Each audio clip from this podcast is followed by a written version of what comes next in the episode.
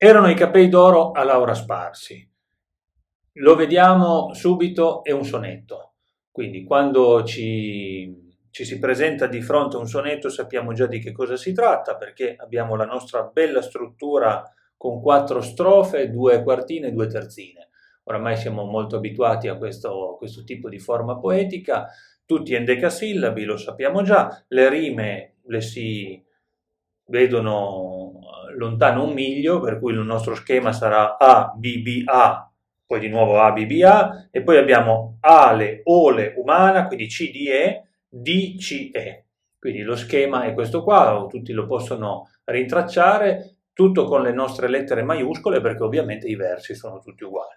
Detto questo, a parte il fatto che sia un sonetto, non, non sappiamo di preciso solo leggendo il titolo, o meglio, un titolo che non c'è, perché poi Petrarca non ha dato il titolo a questa poesia, siamo noi che attribuiamo il primo verso come titolo, non sappiamo bene di che cosa si tratti, però noi conosciamo già un pochettino l'autore, sappiamo dove è vissuto e quando è vissuto, per cui siamo in pieno 1300, dalla vita di Petrarca sappiamo che viveva non più in Italia, quindi non siamo più a Firenze, ma siamo ad Avignone, Avignone era la corte dei papi, quindi è un posto molto importante dal punto di vista storico e Petrarca risiede proprio in questo territorio. Ed è lì, proprio ad Avignone, che la tradizione vuole che eh, incontri per la prima volta questa Laura, una Laura che mh, tanti storici della letteratura, tanti letterati hanno dei dubbi Mm, che sia veramente esistita.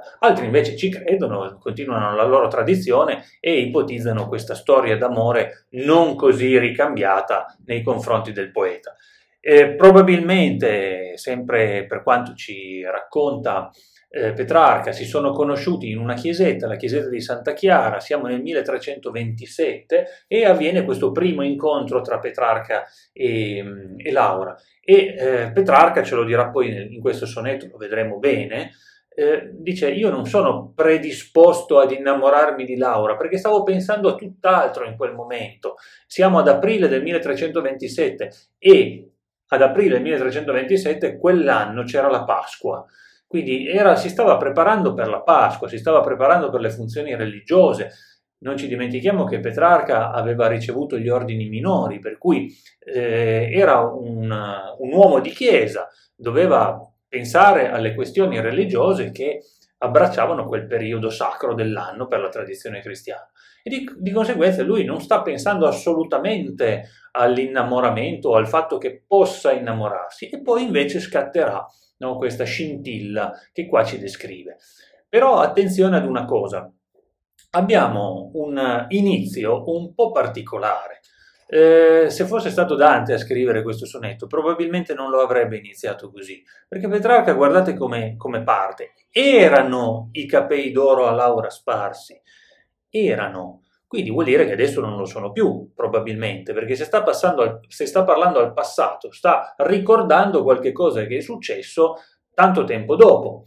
Ma se i capelli d'oro, e sappiamo che cosa vuol dire, una donna che ha i capelli d'oro, una, cape- una donna che ha i capelli biondi, probabilmente adesso questo biondo è svanito. Perché? Perché il tempo è passato e già da subito torniamo alla considerazione che avevamo fatto proprio nei confronti di questa donna. Laura è una donna che invecchia, non è una donna fissa, eterna, no? immutabile, come può essere da un certo punto di vista Beatrice, la quale sì morirà, perché lo sappiamo, la incontreremo nel paradiso, lo abbiamo già visto, ma non importa, nella descrizione che Dante ne fa nelle sue poesie, Beatrice è sempre, è sempre lei, è sempre un angelo, è sempre una donna irraggiungibile.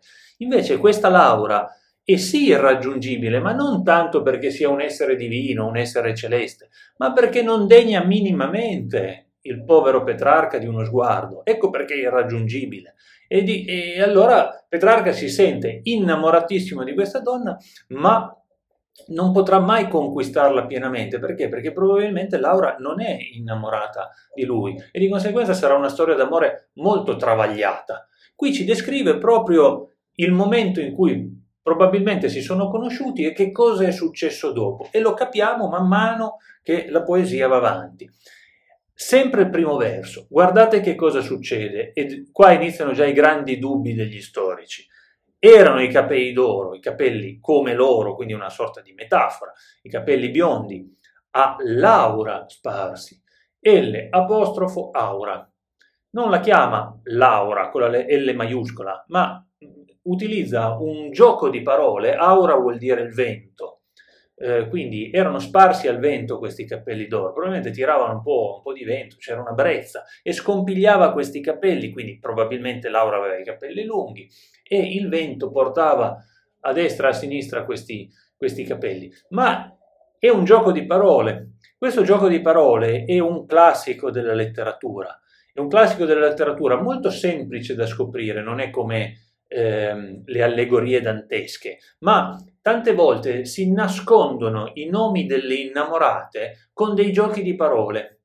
Quindi qua Petrarca si sta riferendo naturalmente a Laura, con la lettera maiuscola, L aura, e invece la chiama L apostrofo aura.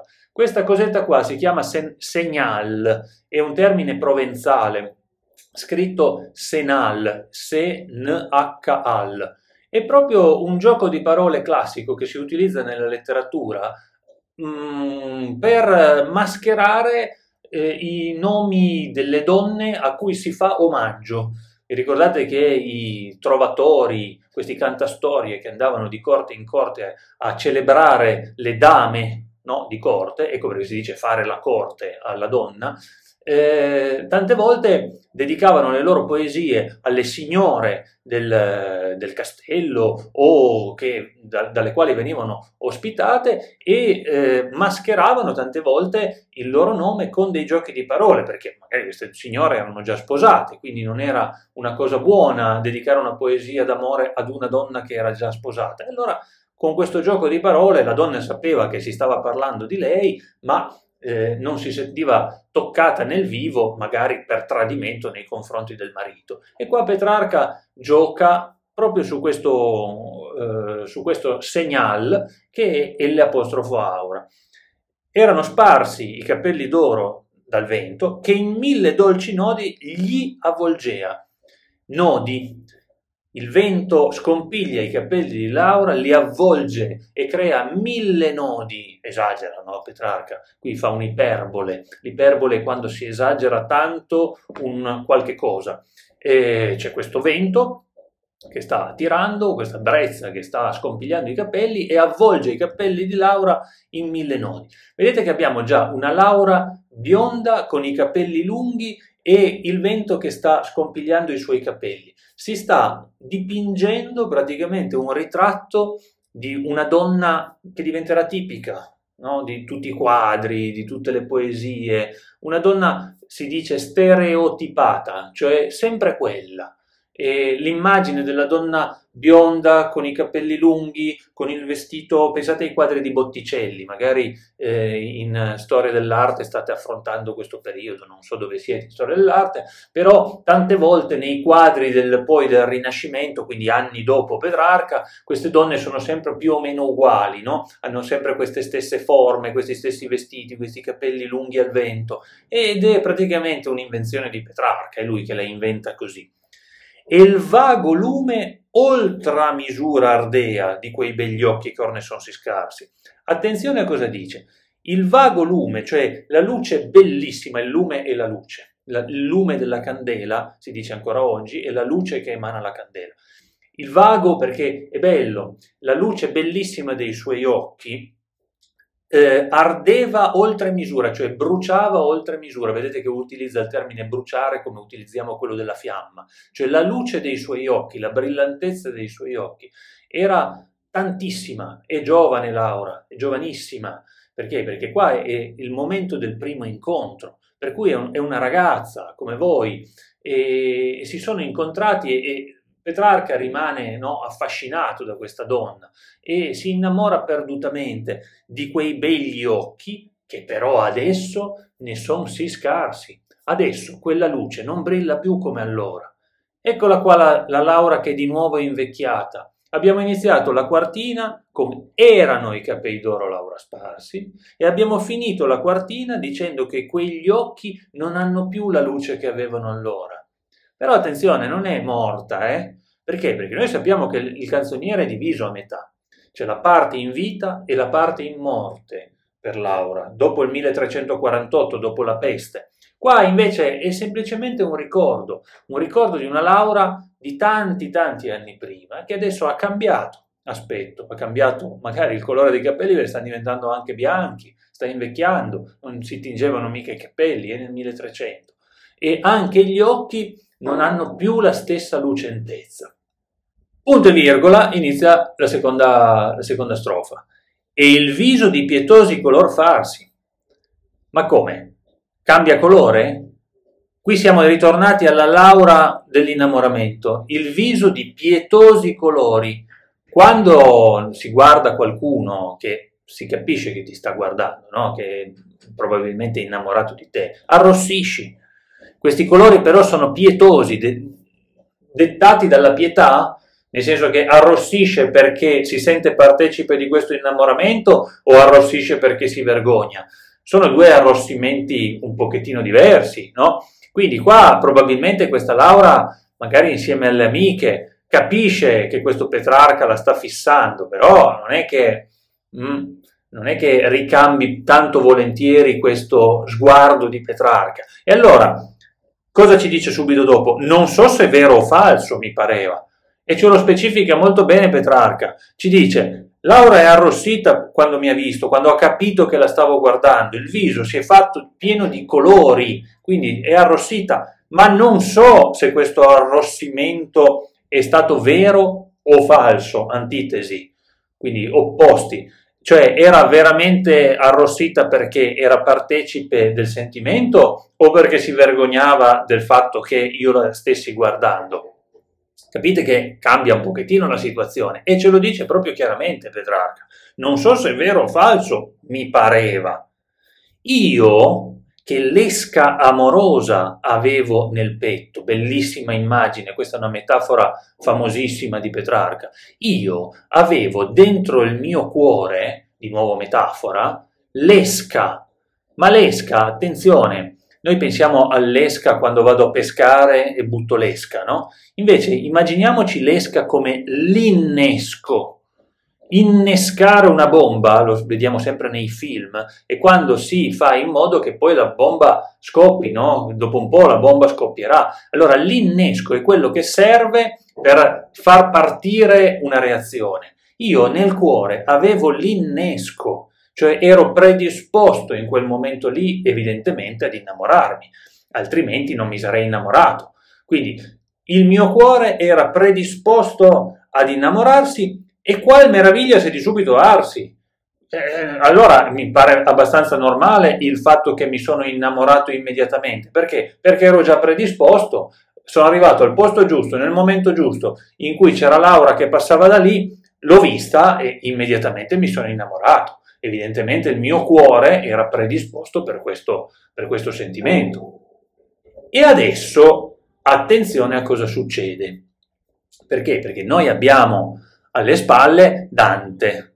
Conosciamo bene i sonetti di Dante, conosciamo bene il periodo dello Stil Novo che è stato praticamente creato da Dante e da alcuni suoi amici poeti che hanno creato questo sistema di scrivere le poesie in cui si trasformavano queste donne in esseri angelicati, no? praticamente.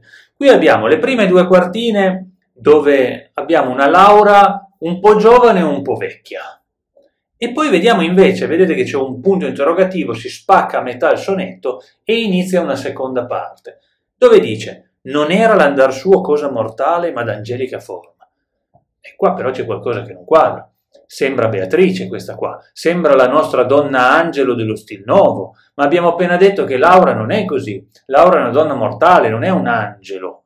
Allora qua le ipotesi sono due. O Petrarca sta un po' prendendo in giro quel periodo là che è passato oramai, quello dello stil nuovo, quello in cui Dante ci parlava di queste donne angelo, oppure, seconda ipotesi, probabilmente migliore, ci sta descrivendo proprio quella Laura dell'inizio, quella Laura giovanissima che ha visto per la prima volta e che a lui è sembrata come una Beatrice praticamente, no?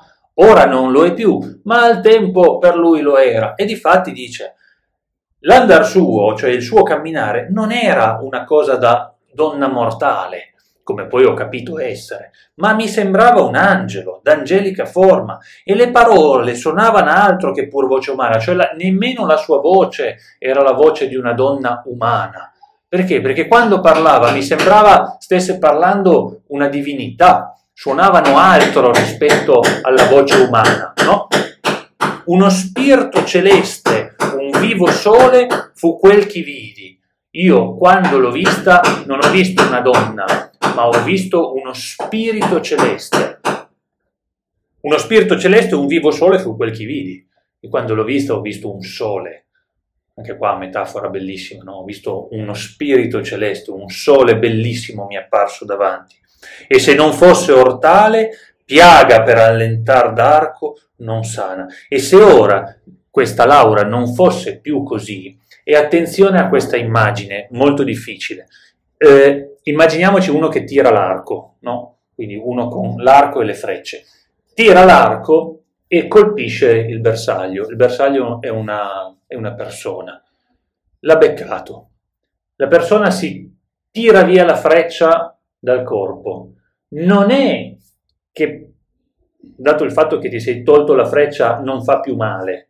Anzi, continua a fare un male terribile, no? Il colpo che hai ricevuto. Quindi il male non deriva solo dal fatto che la freccia ti ha colpito, ma anche dal fatto che la freccia è stata tolta. Quindi continua a fare male. E Petrarca usa questa immagine bellissima per dirci questo. Quando sei stato colpito dalle frecce d'amore, quindi quando hai ricevuto il colpo, l'hai ricevuto, ma quando il colpo se n'è andato tu continui a soffrire.